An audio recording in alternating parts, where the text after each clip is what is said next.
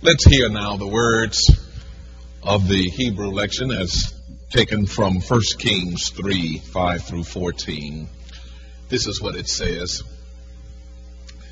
At Gibeon, the Lord appeared to Solomon in a dream by night. And God said, Ask what I should give you.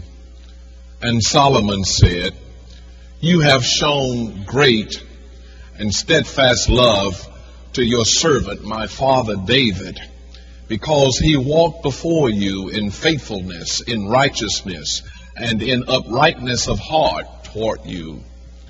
And you have kept for him this great and steadfast love, and have given him a son to sit on his throne today. And now, O Lord my God, you have made me your servant king in place of my father David, although I am only a little child. I do not know how to go out or come in. And your servant is in the midst of the people whom you have chosen, a great people, so numerous they cannot be numbered or counted. Give your servant, therefore, an understanding mind to govern your people, able to discern good and evil.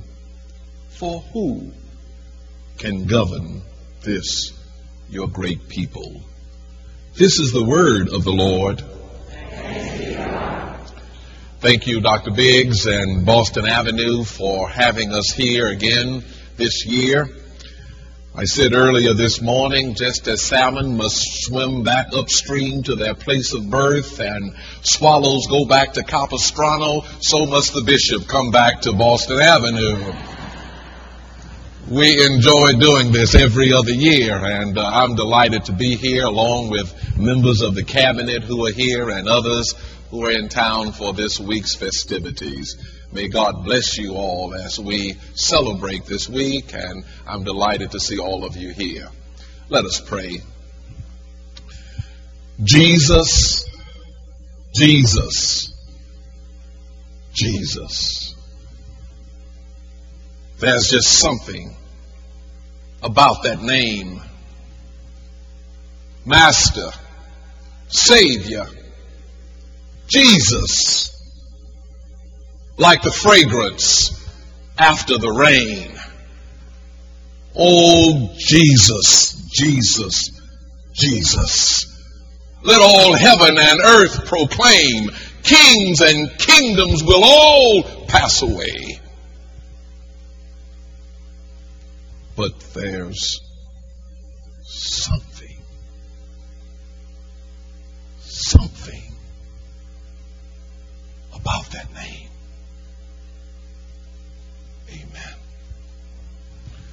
I don't think that there's a person in this building or someone watching by way of television this morning who hasn't heard of the game show Jeopardy.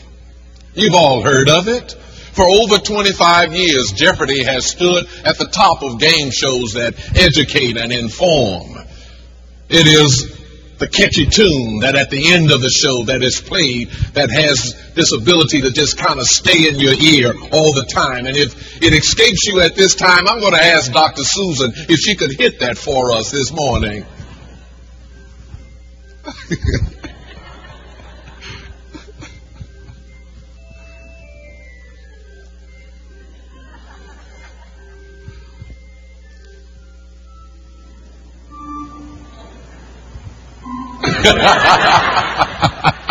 kind of makes you take your pad out and want to write something, huh?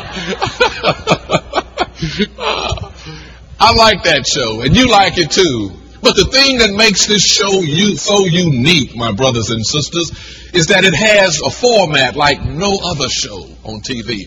It it's something special about it because you see in the show it gives you the answers, but the contestants must come up with the questions. And as Alex Trebek reminds us all the time, make sure it's in the form of a question. I share that with you this morning because you see, over the years, I've discovered that this game show Jeopardy is in many ways similar to how we live our lives every day. You see, I have discovered that life Life bombards us with ready made answers and invites us into solutions that are tempting and seductive.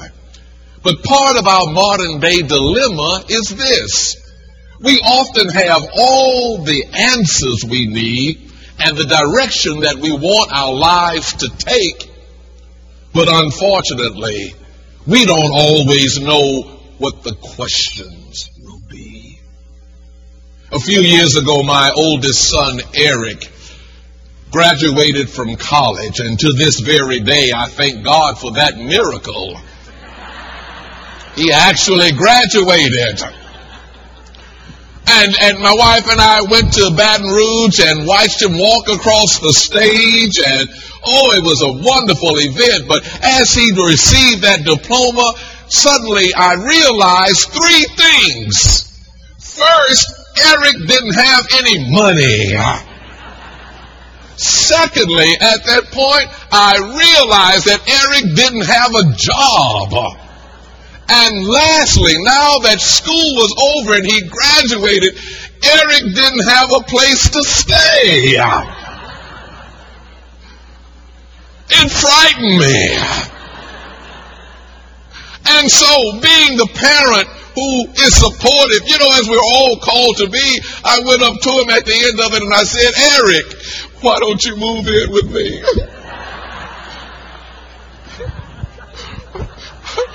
Why don't you come home with me until you get a job and sort things out? I still can't believe I said that. And so he moved in with me and, and you know, I, time will not allow me to go into all the things that happened while living with my oldest son.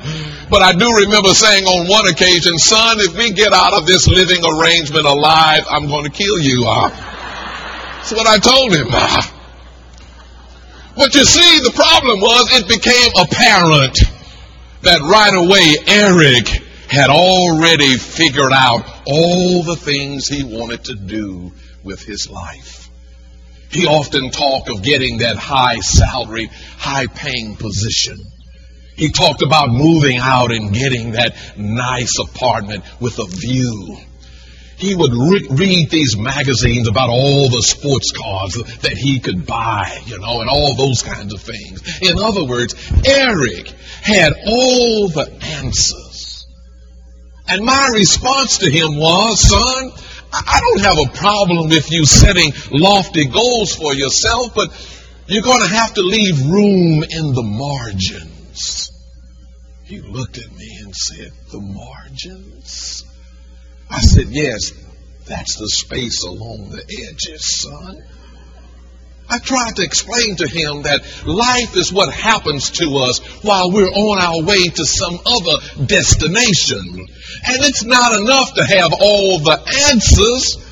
You have to know what the questions are going to be. It's akin to already arriving at where you want to end up, but you haven't started the journey yet. Every day, believe it or not, I run into people who remind me so much of Eric. They not only have all the answers and are able to even envision the destination of where they want to end up, but they have no idea of what it's going to take to get them there. Everyone, everyone has margins in their life. That's what I shared with the young people this morning. We all have margins. And you need to know that in those margins, that's where God operates. That's where God does God's work in the margins of our lives. If you take a blank sheet of paper and write all the things you want to do with your life, that's fine. But it's in those margins that God makes the corrections and steers you in the path of God's will. God has a purpose and a plan for every one of us. And it's okay to make our plans, but you see, I advise you that when you make your plans, do so in consultation with God all the time. Because whether you believe it or not, it's going to end up being God's will. Our scripture lesson for this morning is about someone who not only left room in the margins for God to work, but he shunned all the easy answers so that God would direct his path. His name is Solomon. He's the son of David. And at a very young age, as the scripture points out, Solomon is about to ascend to the throne of his father David. One night in a dream at Gibeon, the voice of God came to Solomon saying, Ask, just ask, what shall I give you? Can you imagine asking a teenager, what do you want? What, what would you like? Just, just name it and I'll get, you know, can you imagine? In other words, God was saying to Solomon that he had answers for whatever he thought he needed. But instead of pouring out an endless number of requests, Solomon responded to God with a question. A question. Who am I that I should lead such a great people? God, you know my limitations. You have exalted me and put me in the midst of a great opportunity. I'm only a child. I don't know how to go out or come in. God, could you please give me an understanding heart to judge the people? The ability to discern good from evil. For who is able, another question, who is able to judge this great people of yours? And because Solomon put it in the form of a question, asking God to show him, to give him, leaving room in the margins for God to work. God not only gave him the understanding heart and wisdom that he needed, but God gave him everything that he didn't ask for, namely long life, riches, and vengeance on his enemies. And Solomon's place in history is fixed. We all know of him. For it is written, There was none before like him, and there was none like him after his rule. Now, we will never be called upon to rule a nation like Solomon. But indeed, we have our own obligations and responsibilities to meet, our own temptations and trials to encounter. And every day we have choices, people, to make in our own little kingdoms. And today I just want to leave you with three responses. They're really questions that you must use when the world overwhelms you with its instant answers and its ready made solutions that are so much a part of today's culture. Listen to these. Number one, always question the easy way. All along the Christian highway are billboard signs that say, shortcut, no effort required. No sweat or discipline needed here. You'll see that all along the way. Always question that. Nothing worthwhile or significant was ever gained without some sacrifice or effort or struggle. One of my favorite proverbs goes like this Take from life what you want, but pay for it. Take from life what you want, but pay for it. In other words, a price is required of you if you truly want the best that life has to offer. The late Gaston Foote was the pastor at First United Methodist Church in Fort Worth, Texas for many years. And he would write an article in the Fort Worth Star Telegram every week, and he called it Footnotes. And one time he wrote an article saying there are three classes of people in the church today. Three classes. He said the first class, 10% of them, they make things happen.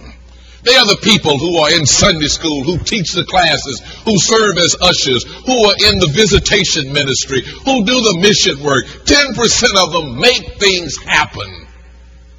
Then he said the next class, 40% of them they just watch how things happen. They don't want to be burdened down with any responsibility or duties. They don't have time. They just sit back and they watch things happen. And the other 50%, they have no idea of what is happening. You see, what I'm saying to you is this. If we profess to be Christians and followers of Christ, then you need to know that you're going to have to pay the price for something. It doesn't come just free and easy. There's no free ride. With this, we are finding ourselves in the season of Pentecost. And you see, in the season of Pentecost, you read about those disciples that cut out on Jesus, who betrayed him, who denied him. They're the same ones. But they got together in that little room and something happened. We can't go through this Christian journey without something happening. And I challenge you to be among that 10% that make things happen in the church. Always question the easy way because there is no easy way. The second thing that you need to question is the world's definition of success. We know success as prestige, power, status. Always question that. Real success has nothing to do with those things. In fact, if the truth be known, you'll be closer to true success than at any other time in your life when you realize that life is all about giving to people who have no way of giving back to you. Jesus defined it and redefined it when he said that true greatness, true success comes when you take on the form of a servant. That's true success. I often talk about the bronze statue of Jesus in one of our churches in Oklahoma City. It's a bronze statue, life size, of Jesus kneeling over the bowl of water to wash the disciples' feet. And the sculptor puts it such where the face of Jesus is so low. When I asked the pastor, why, why the face of Jesus? You can't see it. He said, oh, you can see it unless you're a child or unless you're on your knees. That's the true servant. One who's on the, always question what success is to the world. And lastly, always question the fact when we are lulled into thinking that we are the masters of our fate and the captains of our soul. No, we're not. We live in a world that wants you to believe that. They got the answer to that, that you are self-made people. We're not. Question it. The truth of the matter is God and my relationship with God and Jesus Christ holds my life together. For you see, everything I have and everything I am, I owe to a God who has strengthened me and sustained me, and to a Savior who has freed me up. I owe that to God. For nothing that I have has come by any other means. It's not that everything good will happen to me, that everything in life will go my way. But it does mean that even when I'm in the most difficult times of life, having God gives me the promise and the assurance that God's grace is going to be sufficient for me and all my needs, and that God's strength is made perfect in my weakness. All of us know the name Helen Keller. At a very early age, Helen Keller was stricken where she couldn't see or couldn't hear until she met a woman named Anne Sullivan, the miracle worker. You know the story.